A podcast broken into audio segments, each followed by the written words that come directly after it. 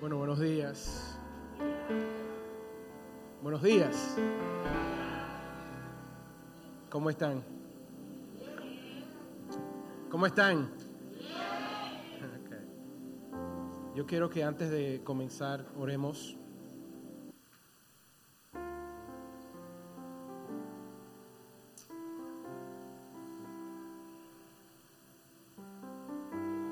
Así que yo le voy a pedir que cierre sus ojos ahí donde está.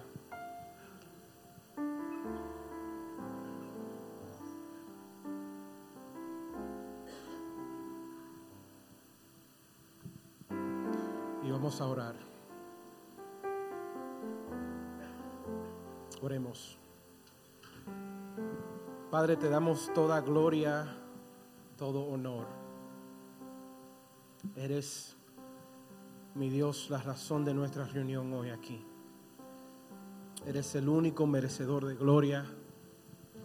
Eres el único merecedor de alabanza. Padre, venimos a ti con corazones dispuestos, con corazones atentos.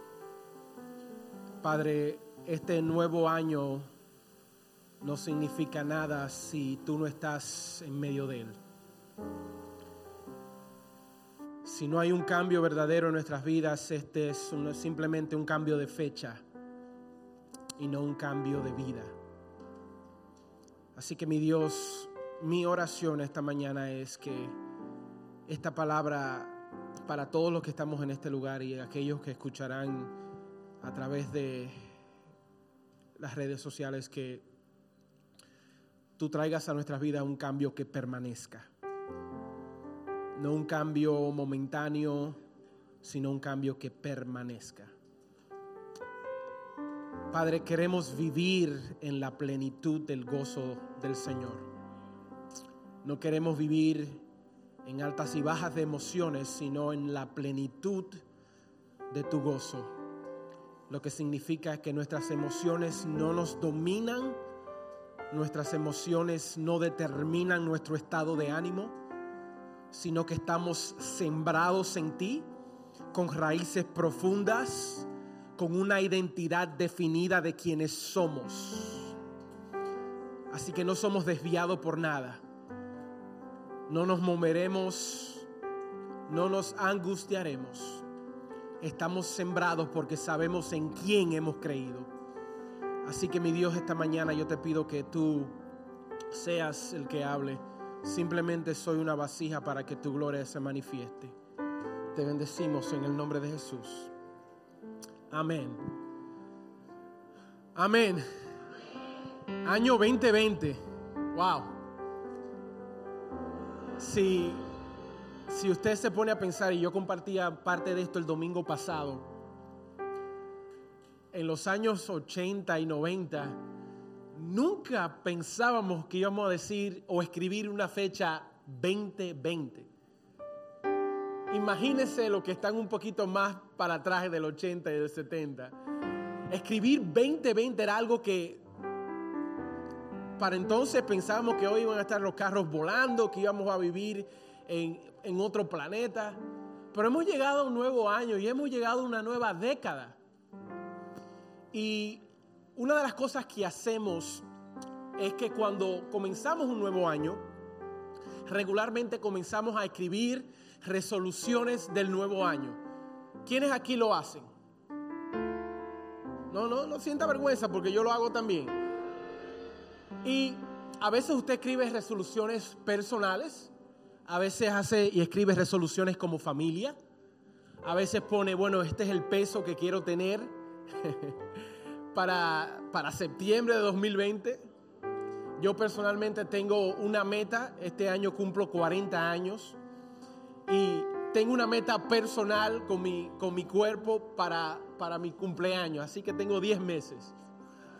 Vamos a ver qué es lo que el Señor quiere con eso. Pero todos ponemos metas, ¿verdad? Todos ponemos cosas en nuestra lista y una de las cosas que yo sentía al escribir esta serie es que muchas veces esas cosas son repetitivas porque no han cambiado. No sé si le pasa a ustedes que usted revisa su lista, si la revisa, Y las mismas cosas que usted se prometió para el 2020 estaban en el 2019. O estaban en el 2018. O estaban en el 2017. Que de alguna manera creemos que el primero de enero es como una poción mágica.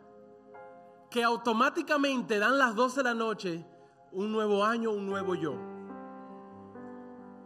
Y yo me gozo mucho viendo los medios sociales eh, de la gente, you know, New Year, New Me, ¿verdad?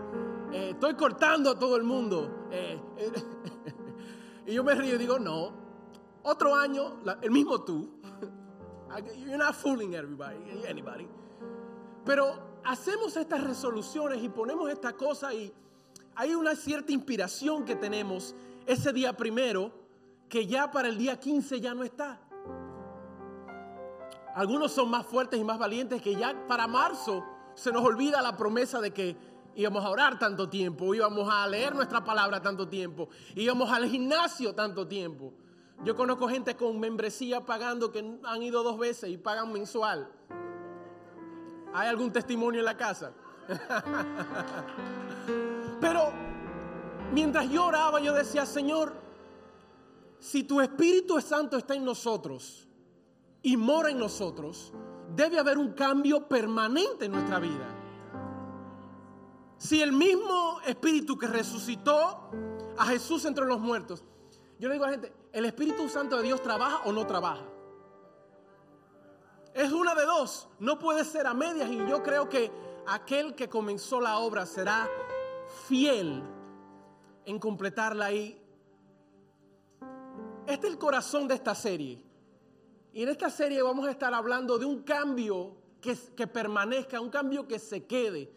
Porque yo estoy seguro de que cuando usted anota esas cosas en su lista, usted quiere que eso se haga realidad. Amén. Amén. Usted no la anota para, pienso yo, para llenar un requisito. Usted la anota porque usted quiere de verdad que exista un cambio en su vida. Así que dígale a su vecino, quédate con el cambio. Míralo, míralo y diga, quédate con el cambio. Y hoy vamos a comenzar y vamos a entrar en el libro de Hechos capítulo 13. Y el libro de Hechos es un, libro maravilloso. Me encanta el libro de Hechos. Es uno, uno de mis libros favoritos en la palabra. Y en el libro de Hechos es el libro que le sigue a los cuatro evangelios. Los cuatro evangelios, Mateo, Marcos, Lucas y Juan, relatan la misma historia de Jesús de perspectivas distintas. Luego Jesús asciende al, cielo y deposita su Espíritu Santo eh, en el libro de Hechos. Y de ahí podemos ver cómo estos hombres eh, de Dios pueden ir eh, por toda Roma antigua, llegar hasta el rey y predicar y expandir el Evangelio. Y eso lo vemos en, en el libro de Hechos. Y llevaron la palabra hasta el imperio romano. Y vamos a comenzar hoy en el capítulo 3. Y esta es una historia que me gusta bastante y es posible que usted la haya escuchado antes, pero yo espero que hoy esta historia trabaje en usted de una manera diferente. Amén.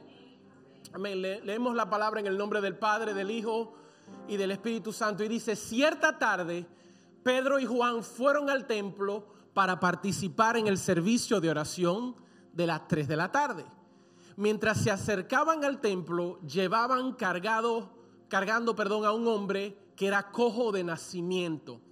Todos los días lo ponían junto a la puerta del templo que se llamaba Hermosa, para que pidiera limosna a, la gente que entraba. Eh, la, hora novena, eh, que era las 3 de la tarde, ya que los judíos cuentan la hora de 6 de la mañana a 6 de la tarde. Qué ironía, un hombre con una condición tan fea parado en una puerta hermosa.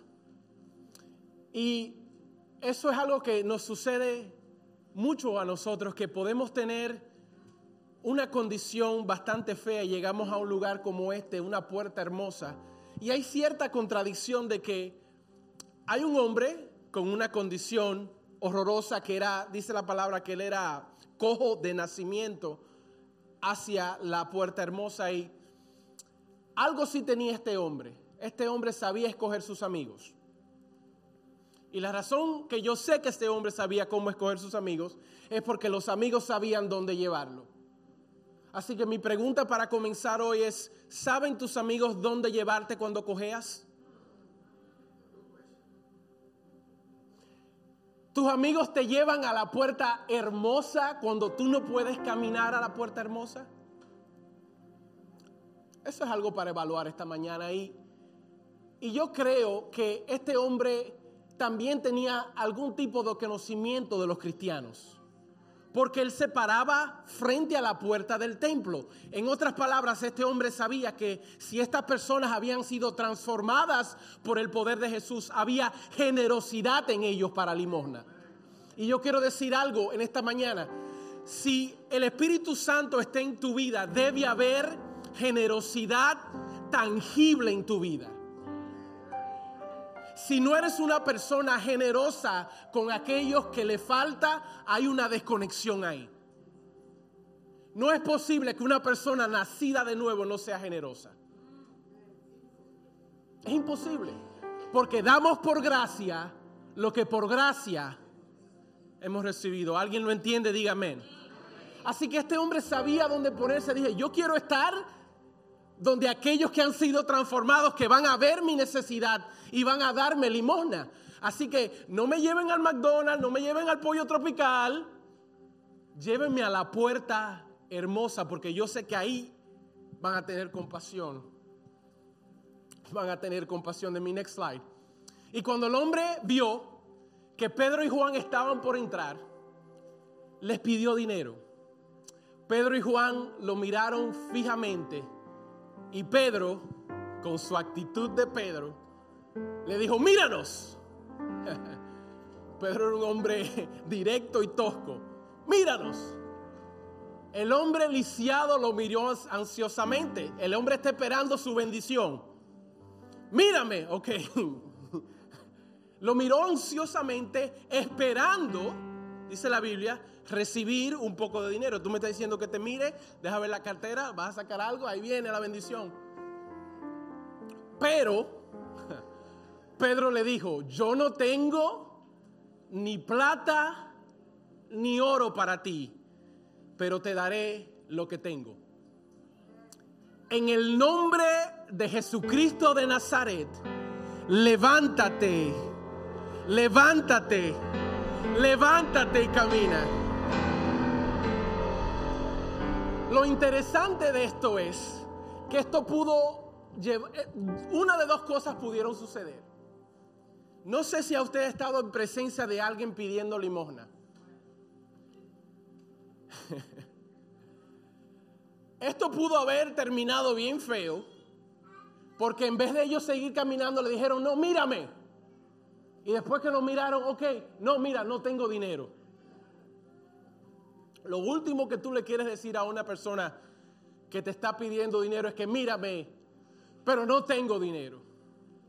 Y varias cosas que hay en este texto, next slide, que voy a entrar un poquito más a profundo, pero quiero leer todos los versículos. Dice que entonces Pedro tomó al hombre lisiado de la mano derecha. La mano derecha representa la mano de autoridad. La Biblia dice que el, el hijo se sienta a la diestra del Padre. Dice que Él nos sostiene con su mano derecha. La mano derecha es una mano, es una mano que significa autoridad. Y dice que mientras lo ayudó a levantarse y mientras lo hacía, al instante los pies y los tobillos del hombre fueron sanados y fortalecidos. Quiero hacer una pausa aquí.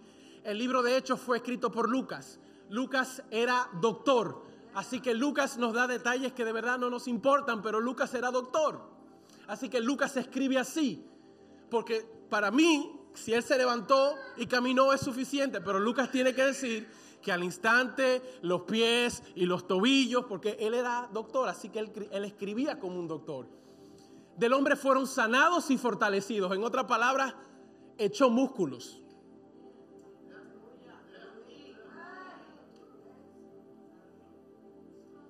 Y esto sucedió en el Nuevo Testamento. Así que cuando el poder de Dios se quiere manifestar, no hay nada, lo cantamos ahorita.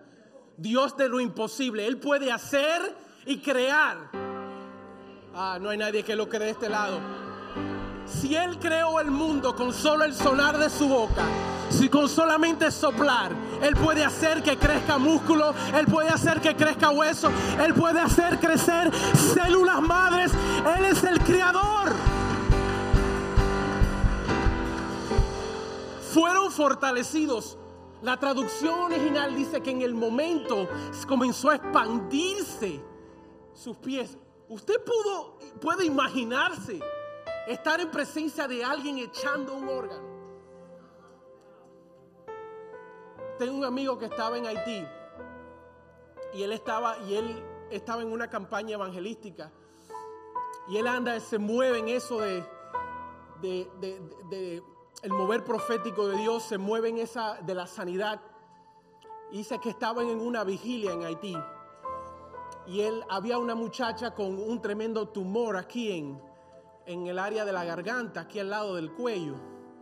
Y comenzaron a orar, dice William, yo nunca había experimentado eso en mi vida. El ver un tumor desvanecerse delante de mis ojos. Yo lo había escrito, yo lo había leído, yo lo había visto en internet. Dice, y me dice, mira, a mí, él diciéndome a mí, a mí nadie me puede decir que Dios no puede hacer lo imposible. Él es el creador del universo. Él puede hacer lo imposible posible con solo el sonar de su voz. Fueron tan fortalecidos. La palabra dice que se levantó de un salto. Póngase a pensar, un hombre lisiado. La Biblia dice que era cojo de nacimiento. En otra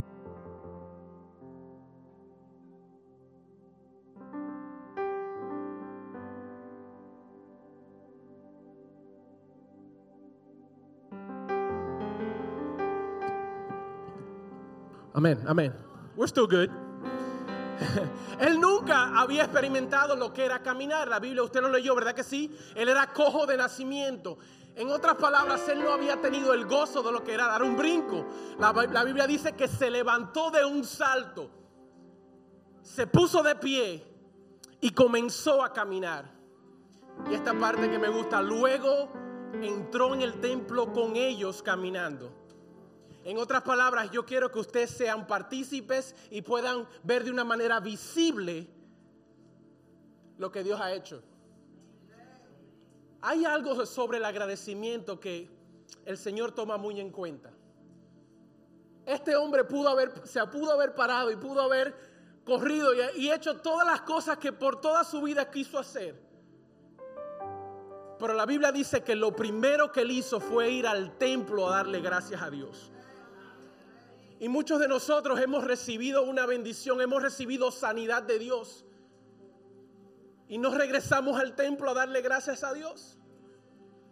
Algunos de nosotros hemos, hemos, sido bendecidos con trabajos, algunos de nosotros hemos sido bendecidos con hijos, hemos sido bendecidos con un rompimiento en nuestras relaciones y salimos y corrimos, corremos a otro lado. La Biblia dice que Él entró con ellos al templo, saltando En otras palabras, yo quiero que ustedes vean manifestada la gloria de Dios, haciendo algo que yo no podía hacer antes, para que exista el testimonio, para que no haya duda, no que yo estoy cojeando y estoy llegando así, sino que yo estoy saltando y alabando a Dios para que no haya duda de que Él hizo la obra completa. Porque yo sirvo a un Dios que no hace nada a medias. Que lo que Él comienza, Él lo termina. Y si Él lo empezó, Él será fiel en completarlo. Next slide.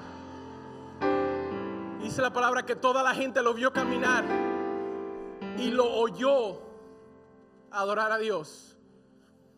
Y cuando se dieron cuenta, dicen, no, que no puede ser. Mis amigos venezolanos dicen que no puede ser. Es que no puede ser. Se dieron cuenta de que era el mendigo cojo. Increíble que no lo llaman por nombre.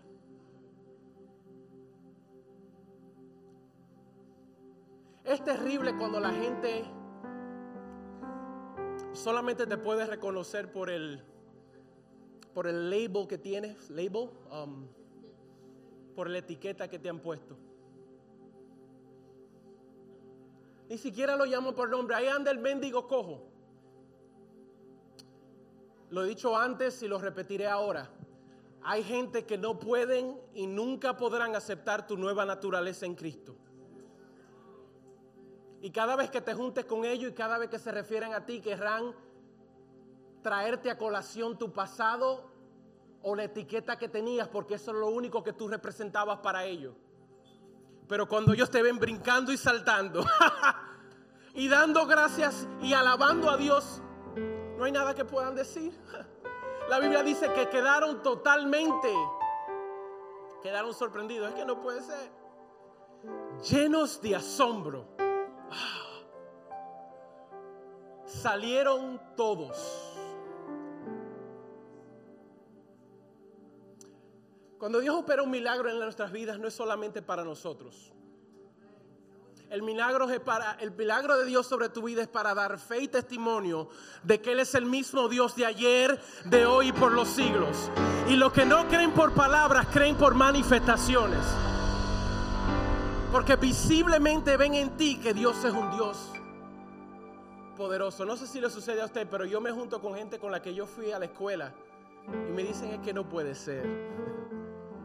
Es que tú no, es que, pastor, no. Hame, uno de indio y vaquero, dame otro cuento. William Samuel, tú, no. Estaban totalmente sorprendidos porque están acostumbrados a ver tu antigua naturaleza, lo que tú representabas para ellos. Salieron todos hacia el pórtico de Salomón. En otras palabras, que todos saliéramos ahí al medio. Mira que vino, que se sanó, que está corriendo. No, mentira. Sí, está brincando, está saltando, no vamos a salir. Y donde estaba el hombre sujetando, esta parte me encanta, sujetando fuertemente a Pedro y Juan. En otras palabras, yo sé dónde está mi bendición. En otras palabras, yo vine aquí pidiendo menudo, pero recibí un milagro. Así que déjame sujetarme a aquellos que están conectados. Así que mi pregunta para ti hoy, ¿a quién te estás sujetando fuertemente? ¿Hay un Pedro y un Juan en tu vida? ¿O estás sujetando a aquellos que solo pueden darte limosna?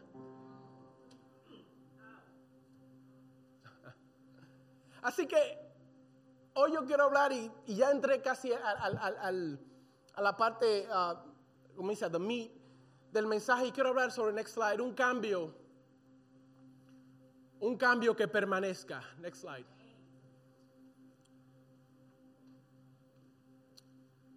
Let's read this first. Yes. Pedro vio esto como una oportunidad. Se dirigió a la multitud, dijo, pueblo de Israel, ¿Qué hay de sorprendente en esto? En otras palabras, ¿por qué se sorprenden? Dios de lo imposible, ¿por qué se sorprenden? ¿Y por qué nos quedan viendo como si hubiéramos hecho caminar a este hombre con nuestro propio poder o con nuestra propia rectitud? Move on.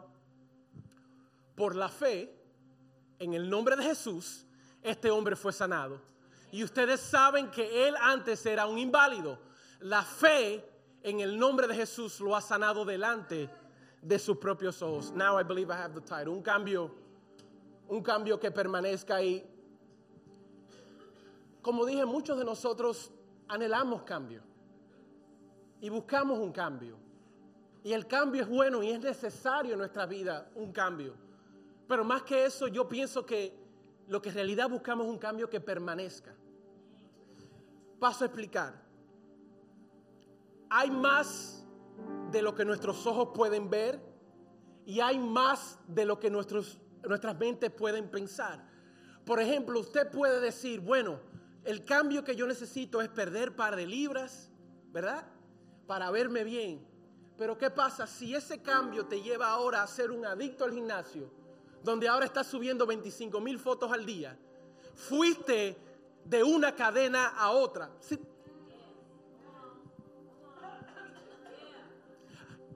Lo que quiero decir que el punto no son las libras. Porque puede estar atado a lo mismo de otra manera. El cambio no es necesito cambiar de relación o de amistades. El cambio es, Señor, ayúdame a perdonar, ayúdame a admitir a mis errores para poder sostener las relaciones que tengo ahora. El problema es que como seres humanos vemos el cambio de una manera superficial. Muchos vemos el cambio geográficamente. Señor, si yo me mudo a Tampa, si yo me mudo a Orlando, lo que se te olvida es que tú vas contigo para Orlando. Voy a dejar que eso aterrice un poquito. Lo que se te olvida es que tú te vas a llevar a ti mismo donde quiera que vayas. Así que a veces pensamos geográficamente. A veces pensamos geográficamente en nuestro trabajo. Señor, si tú me das más, yo y no podemos ser fieles en lo poco. Así que no es un problema de tener más, es un problema de administración. Vemos el cambio de una manera incorrecta porque vemos cambio de manera superficial. Señor, si yo puedo eh, eh, perder un poco de libras,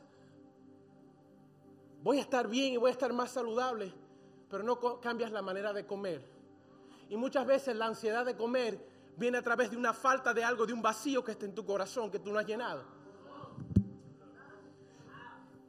Si queremos un cambio que permanezca, no puede ser superficial. Por eso es que vemos gente que entra y sale de la iglesia.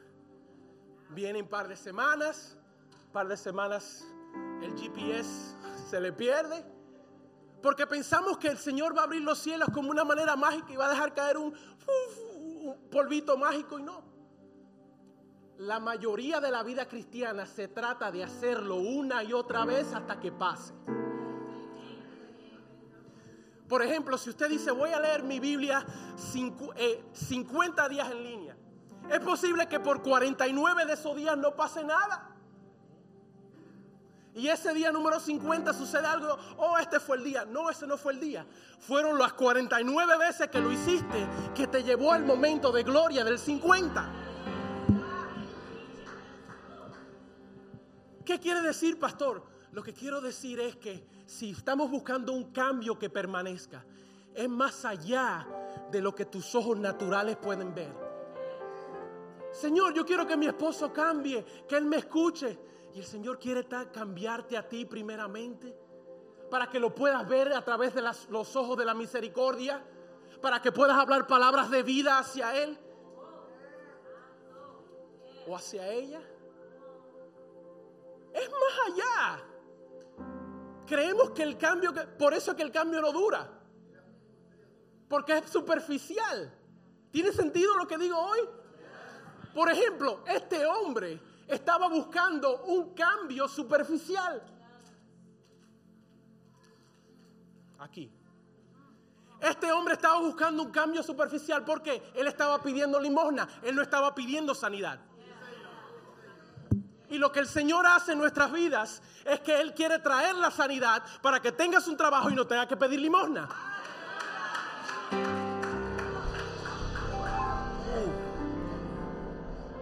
Voy a dejar que eso le aterriza a todo el mundo ¿ah? antes de continuar. Tres, dos, uno. Ok, ya llegó.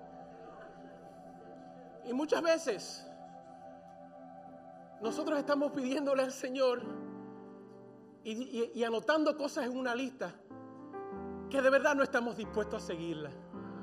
La anotamos porque se ven bien o es tan bonito postearla para que le den un like. Oh, mira, güey pero en nuestro corazón no hemos llegado al compromiso de decir esto es lo que yo voy a hacer. Este hombre se paraba a la puerta hermosa pidiendo limosna. Y el Señor me dijo esto que yo sé que es para alguien hoy aquí. Muchos de nosotros hemos estado cojos por tanto tiempo que no creemos que la sanidad es posible. ¿Cómo yo sé que este hombre ya creía que era imposible? él seguía pidiendo limosna y no sanidad estando frente al templo? Yo sé que, ok, para los que están de este lado. Este hombre venía a la iglesia todos los días y lo que le estaba pidiendo al Señor es una bendición de este tamaño que iba a gastar en un par de minutos porque ya él entendía que esa era su naturaleza y el Señor no podía traer la bendición, que iba a traer la sanidad de su cuerpo, que no iba a necesitar esta pequeña bendición.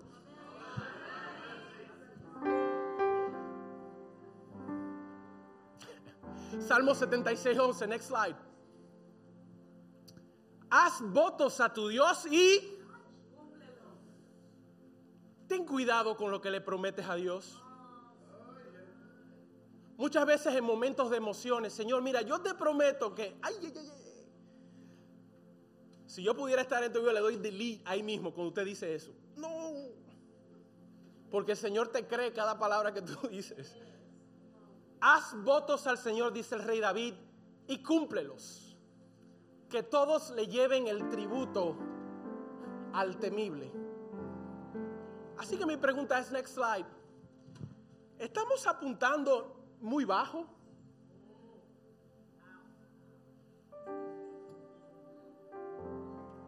La Biblia dice que Él puede hacer más de lo que podemos pedir o imaginar. ¿Estamos pidiendo muy poco? ¿Estamos apuntando muy bajito? ¿Estamos pidiendo limosna cuando es lo que quiere traer es una sanidad? Tu, tu pies trabajes, que tenga un trabajo que no necesites limosna. Y yo personalmente, revisando mi 2019, yo apunté muy bajo.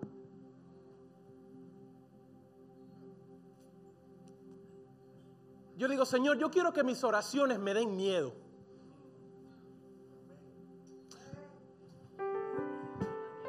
Señor, yo no quiero orar por cosas que yo puedo hacer físicamente. Think about that. ¿Cuándo fue la, última vez que le pediste algo a Dios que si Él te lo da, para la gente sería indudable de que fue Dios que lo hizo?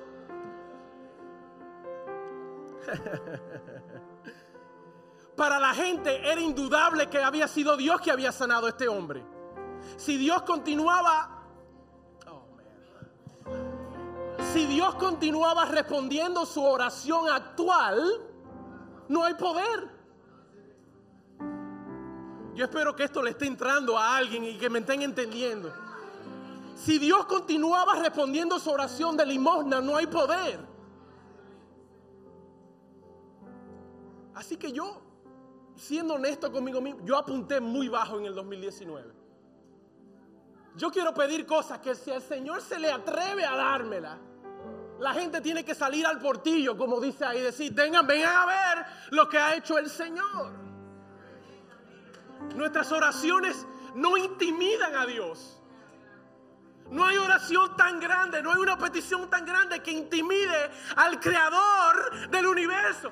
Tu oración no puede intimidar a un Dios creador. Apuntaste muy bajo. Yo, yo, respondiéndome yo, sí, pastor, yo apunté muy bajo. El diseño de Dios sobre la vida de este hombre cambió en un momento cuando el Señor le dio algo que él no estaba pidiendo. Y vuelvo y repito, a veces nuestra condición ha sido la misma por tanto tiempo que no tenemos lenguaje para poner a la cosa que de verdad necesitamos. Hemos estado lisiados por tanto tiempo que no creemos que la sanidad es posible, así que pedimos limosna. Y Dios dice, yo te puedo dar limosna.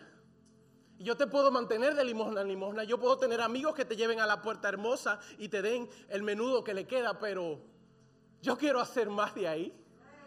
Yo quiero sanarte para que tú seas el que dé limosna. Yo quiero sanarte para que otros vean de que yo aún estoy trabajando. Yo quiero sanarte para que la bendición mía sobre tu vida apunte a mí que la gente tenga que decir es que no puede ser. Esto, eso tuvo que haber sido el Señor. ¿Qué quiere decir? Next slide. ¿Qué quiere decir? Pastor, ¿qué me está diciendo? Que el cambio que de verdad necesitas puede que no sea el cambio que tú deseas. El cambio que tú de verdad, de verdad necesitas, yo te lo puedo garantizar que no es el que estás pidiendo.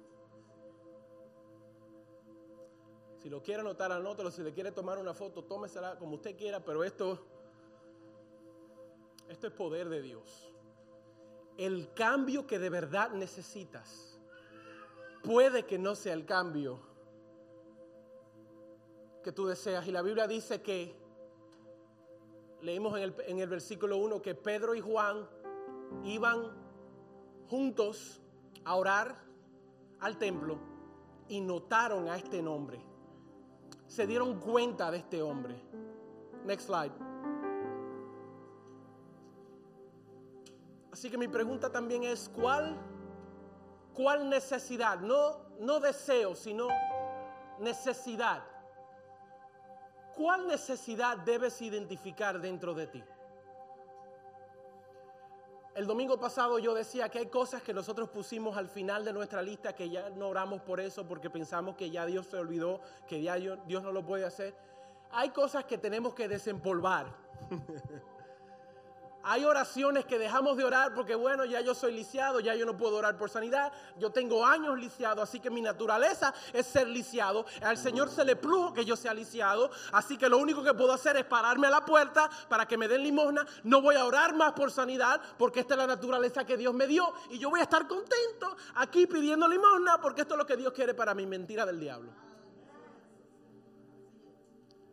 Él tenía una necesidad de caminar, pero ya no la estaba pidiendo sanidad. Su necesidad no era el menudo, su necesidad era que sus pies funcionaran. Y muchas veces hacemos nuestra lista delante del Señor y son deseos, no necesidades. Y como son deseos, el cambio no permanece. Porque el cambio solo se permanece cuando Él suple la necesidad. Así que cuando Él suple mi necesidad de aprobación, no importa si estoy sobrepeso, no importa si estoy, porque estoy lleno en Él. ¿Eso tiene sentido lo que digo? No es deseo, es necesidad. Muchos de nosotros pensamos, bueno, mis años de juventud tal vez lo perdí porque eh, eh, me, convertí en mamá o papá muy, muy joven y, tengo un matriz, y me casé muy joven y estamos haciendo cosas, ah, ah. y el Señor dice, yo quiero llenar ese vacío, que un nuevo año, un nuevo tú no lo va a hacer, que tu lista de que yo me voy a poner para mí es una necesidad. ¿Y cuál necesidad? Piénselo. ¿Cuál necesidad? No deseo. ¿Cuál necesidad tú debes identificar? Debes identificar dentro de ti. Esto le está sirviendo a alguien. Le está sirviendo a alguien. Como dije al principio, este hombre estaba pidiendo dinero. Pedro y Juan le dicen, lo primero que le dicen, no le, no le dicen primeramente camina y anda, ¿verdad? Le dicen, no tengo,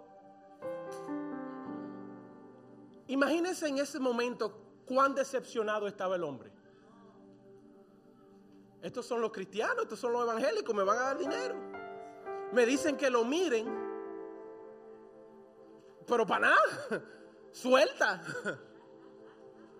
Pero yo he entendido en mi caminar cristiano, next slide, a veces accesamos a nuestro destino a través de una decepción. El Señor utiliza decepciones para redirigirnos a Él.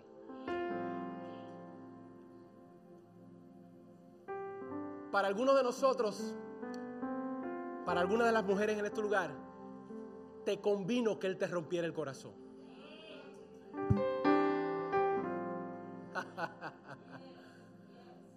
Para alguna gente de este lugar te convino que no te dieran ese trabajo. Ah, no, yo sé que estoy hablando con alguien hoy. Para algunos de nosotros te convino la enfermedad. Yo sé que no, no, eh, the ouch, yeah, that, applies. Hay ciertas decepciones que nos redirigen hacia Él. Este hombre estaba decepcionado porque lo que le pidió no se lo dieron. Le dijeron, hey, déjame decirte de antemano, ni oro ni plata tengo pero él pudo acceder a su destino a través de una decepción. Muchas veces lo que percibimos como una derrota no es más que Dios redirigiéndonos hacia Él. Muchos de nosotros estamos llorando por cosas que el Señor nos quitó y el Señor te está diciendo, mira mi hijo, tú no te imaginas ¿por qué yo te lo quité? ¿Por qué yo te la quité? Porque esa amistad se acabó. Confía en mí y créeme que tú no quieres lo que tú quieres. Eso es lo que tú deseas, pero yo sé lo que tú necesitas. Some of us better be grateful it's over. Ay, sé que en mi trabajo. ¿Tienes más tiempo para él ahora? Ay, Señor, pero ya no me llaman, ya no me buscan. Señor, te estoy librando de algo. A través de las decepciones, el Señor nos redirige a nuestro destino. No todo lo que puede percibirse como una derrota es una derrota, no. Todo lo que puede percibirse como un no, a veces los no de Dios son mejores que los sí, créeme. Mira, porque cuando yo recibo un no de Dios, yo estoy seguro de que Él tiene algo mejor para mí. Si Él me está diciendo que no a esto, es porque Él tiene esto preparado para mí. Así que yo confío en su no. Y muchos de nosotros estamos llorando por algunos no del Señor que Él te está diciendo, mira, yo te conozco y yo sé más de lo que tú necesitas que yo. Créeme, that's not what you want, baby. Eso no es lo que tú quieres. Tú lo deseas, pero eso no es lo que tú no necesitas. Así que a veces se accede al destino a través de la decepción. Verso 1. ¿Están conmigo todavía? Dice que cierta tarde Pedro y Juan fueron al templo juntos para participar en el servicio de oración de las 3 de la tarde. Algo muy interesante en este versículo. ¿Alguien diga interesante? Tenían un hábito de oración. Dios, yo lo he dicho antes, Dios puede trabajar en lo que llamamos los de repente de Dios, ¿verdad? De momento, vemos la Biblia, en un instante, lo leemos en la Biblia muchas veces, ¿verdad que sí? En inglés se le dicen los suddenly de Dios. Dios puede hacer algo en un momento, pero créeme, el mayor milagro que Dios puede hacer tu vida es la repetición de buscarle. Next slide. Porque hábitos saludables abren la posibilidad a momentos de gloria. Cuando yo hablo con muchas de las personas, oh, que mi, con mi matrimonio, que mi vida, lo primero, ¿cómo está tu vida de oración? Es lo primero que pregunto. No, porque siento que sé, ¿cómo está tu vida en la palabra? That's. Bueno, pastor. Está ok, más o menos. Porque hábitos saludables abren la posibilidad de momentos de gloria. ¿Qué quiere decir, pastor? Que es en la repetición de hacerlo una y otra vez. Es donde tú te abres la posibilidad de que Dios lo haga en un momento. Y muchos de nosotros estamos sentados con los brazos cruzados, con los pies cruzados, esperando que el Señor abra el cielo y que mande un rayo y que llegue un polvito mágico y Él lo haga. Él lo puede hacer así, pero mira, créeme, que la bendición viene a través de la repetición de hacerlo una y otra vez. Por eso que él habla de un sacrificio de alabanza. ¿Qué significa eso? Anoche me pude haber peleado con Marián, esta mañana me pude haber peleado con Marián. Mis hijos me pueden estar volviendo loco, pero cuando yo llego ahí, me paro ahí, él recibe toda la gloria, mis manos van hacia el cielo, yo abro mi boca porque es un sacrificio de alabanza. Yo me he entrenado de hacerlo, lo quiera hacer o no. Ya mis manos, la música suena, mis manos hacen así, aunque yo no lo sienta. Porque hay una repetición en mí. ¿Tiene sentido?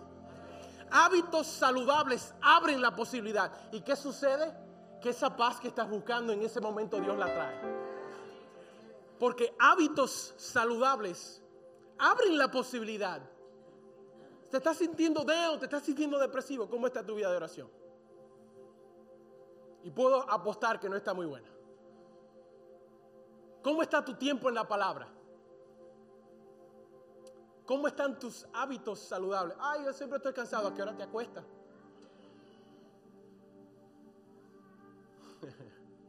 Ay, que mi cuerpo. Estás caminando, estás comiendo saludable. Ay, que necesito.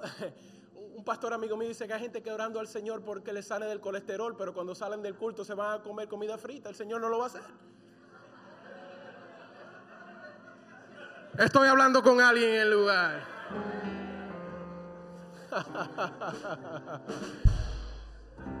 Verso 11 y con eso continúo. Ya estoy casi terminando, no se me preocupe. llenos de asombro, salieron todos corriendo hacia el pórtico de Salomón donde estaba el hombre sujetando fuertemente a Jesús.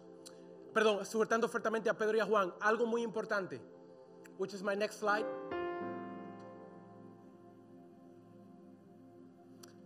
Puede que tome relaciones nuevas para llegar a lugares nuevos. Este hombre tenía un círculo de amigos que lo llevaba a la puerta y lo traía de la puerta pero no podían hacer más de ahí por él. Voy para este lado. Hay personas y amistades en tu vida que cumplen un propósito por una temporada que no pueden entrar contigo a la siguiente temporada. Dale gracias a Dios que te llevaron hasta ahí, pero créeme, no pueden llevarte hasta allá. Para acá, aquí me estás respondiendo él, él tenía un grupo de amigos que lo llevaba a la puerta, yes or no.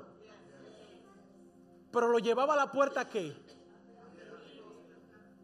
Él dijo, este grupo de amigos, y si usted lee el, capítulo 4, la Biblia dice que él se quedó con ellos porque ellos fueron a juicio, ellos fueron a predicar y él estaba ahí pegado a ellos. Y yo me pongo a pensar, ¿qué pasó con, con aquellos panas que te llevaban a la puerta? Él entendió, que para mi siguiente yo tengo que salir de aquellos que solamente me llevaban hasta un lugar. El domingo pasado yo profetizaba y decía que algunos de nosotros el Señor quiere llevarnos a diferentes círculos, pero no puedes llevarte mochila para eso.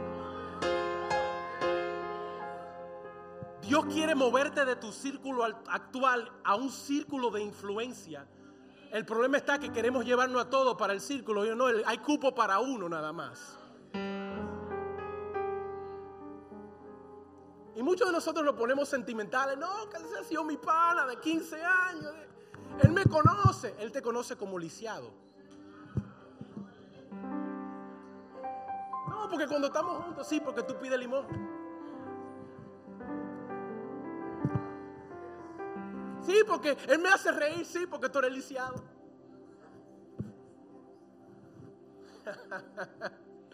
Lea el capítulo 4 en su casa si no me cree. Él se quedó pegado en ellos hasta que ellos fueron a juicio porque lo llevaron preso por predicar el evangelio y él estaba ahí con ellos. Yo no te suelto. Porque para llegar a un lugar nuevo, en otras palabras, para poder caminar y seguir caminando, ya él no podía estar con aquellos que lo veían como lisiado. Revise sus relaciones. ¿Quiénes son parte de su círculo? ¿Quiénes tienen acceso a tu oído? ¿Te están llevando a la puerta únicamente para que sigas pidiendo?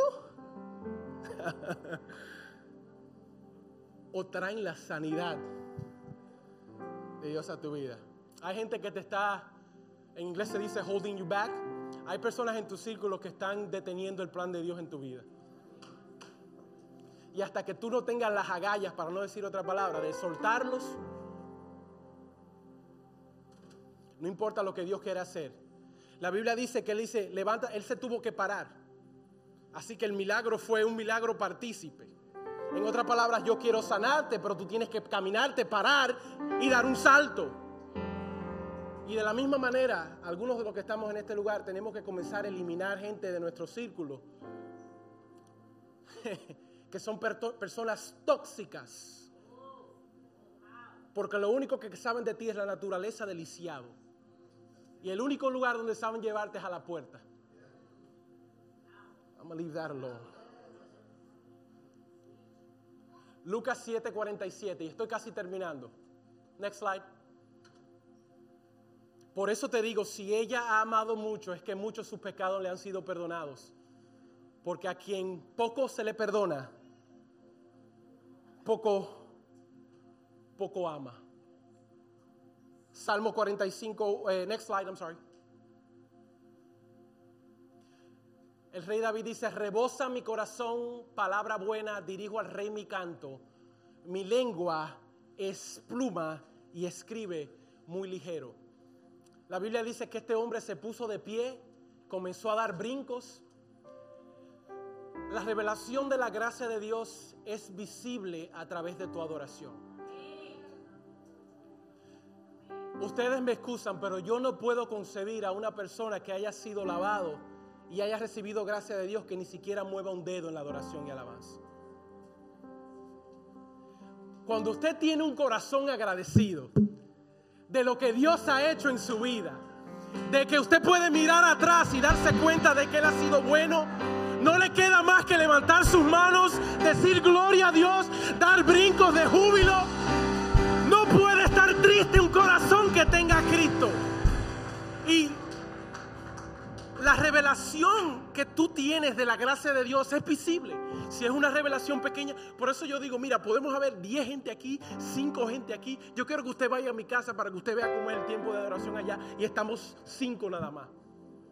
Brincando porque yo sé lo que él ha hecho. Yo sé que yo estaba destinado a morir.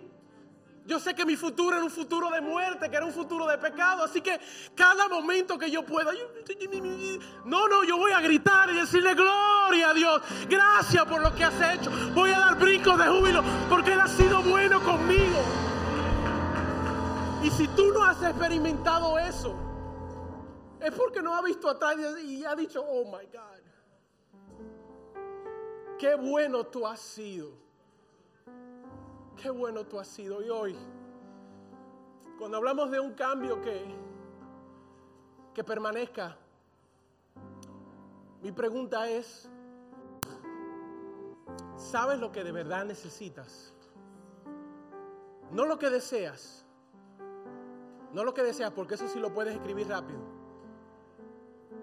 What do you really need? ¿Qué, es lo que necesitas de verdad? Estás deseando limosna, pero Él dice, si te doy limosna hoy, tengo que darte limosna mañana. Yo quiero sanarte para que no pidas limosna. Ese cambio permanece. El cambio en menudo no permanece, pero el cambio de sanidad sí permanece. Vamos a estar de pie.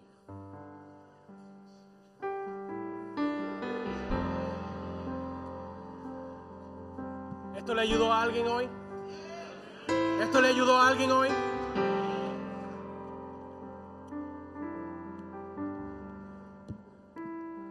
Créanme que cuando predico esto, cosas como este, porque lo estoy viviendo o lo he vivido o lo estoy buscando.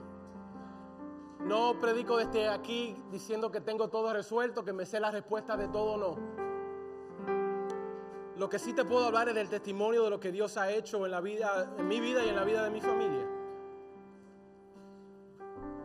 Y cuando reviso el año pasado y entramos a un nuevo año, me doy cuenta que sí apunté muy bajito. Limité a lo que Dios puede hacer. Tal vez porque he estado lisiado por tanto tiempo que no creo que Él puede hacer más que simple menudo. Muchos de nosotros hemos dejado de soñar. Mi papá siempre me dice, William Samuel, que nadie te quite la habilidad de soñar. Es una vida trágica cuando no podemos soñar, ¿verdad? ¿Verdad? ¿No le ha pasado como que usted va por la rutina y, siente que nada va a cambiar y que mañana lo mismo y que voy a entrar y voy a cloquear y voy a cloquear out y voy a comer y me voy a acostar y voy a, poner la televisión prendida porque con eso es que me puedo dormir y, estoy estresado y, y, mañana lo mismo. ¿O soy yo solo? Eh. yo puedo hacer más, dice el Señor en su palabra, de lo que tú puedas pensar o imaginar. No dejes de soñar. Simplemente por el hecho de que has estado lisiado por tanto tiempo no significa que la sanidad no está disponible para ti.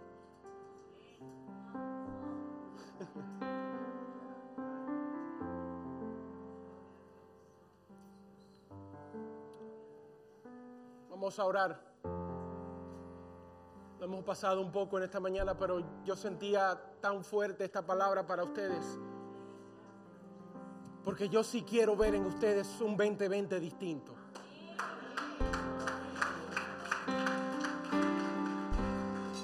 que tú de verdad creas hasta los tuétanos de tu hueso de que Dios puede hacer más. Que Él pueda penetrar, esta palabra pueda penetrar hasta lo más profundo de ti y que tú puedas entender que hay más de lo que has vivido, hay más, hay más de lo que tus ojos han visto. Ya tenga un año o 99 años, tu historia no ha sido escrita por completo. Este hombre pensaba que ya su vida iba a ser la misma, ya lisiado, pidiendo.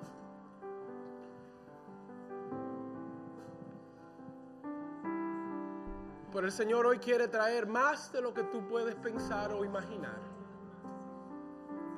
Y tal vez no tienes lenguaje para decirlo. Este hombre ni siquiera le dijo sáname, sino dame dinero. Porque ya se le era imposible creer que Dios podía hacer algo distinto. Y mientras la música suena solamente por un momento, yo voy a pedir que todo ojo sea cerrado sobre este lugar. Y si así lo sientes en tu corazón, levantar tus manos mientras cantamos esta adoración, creyendo que Él es un Dios de lo imposible, que Él puede hacer más de lo que puedes pensar o imaginar. Dile Dios de lo imposible, vamos.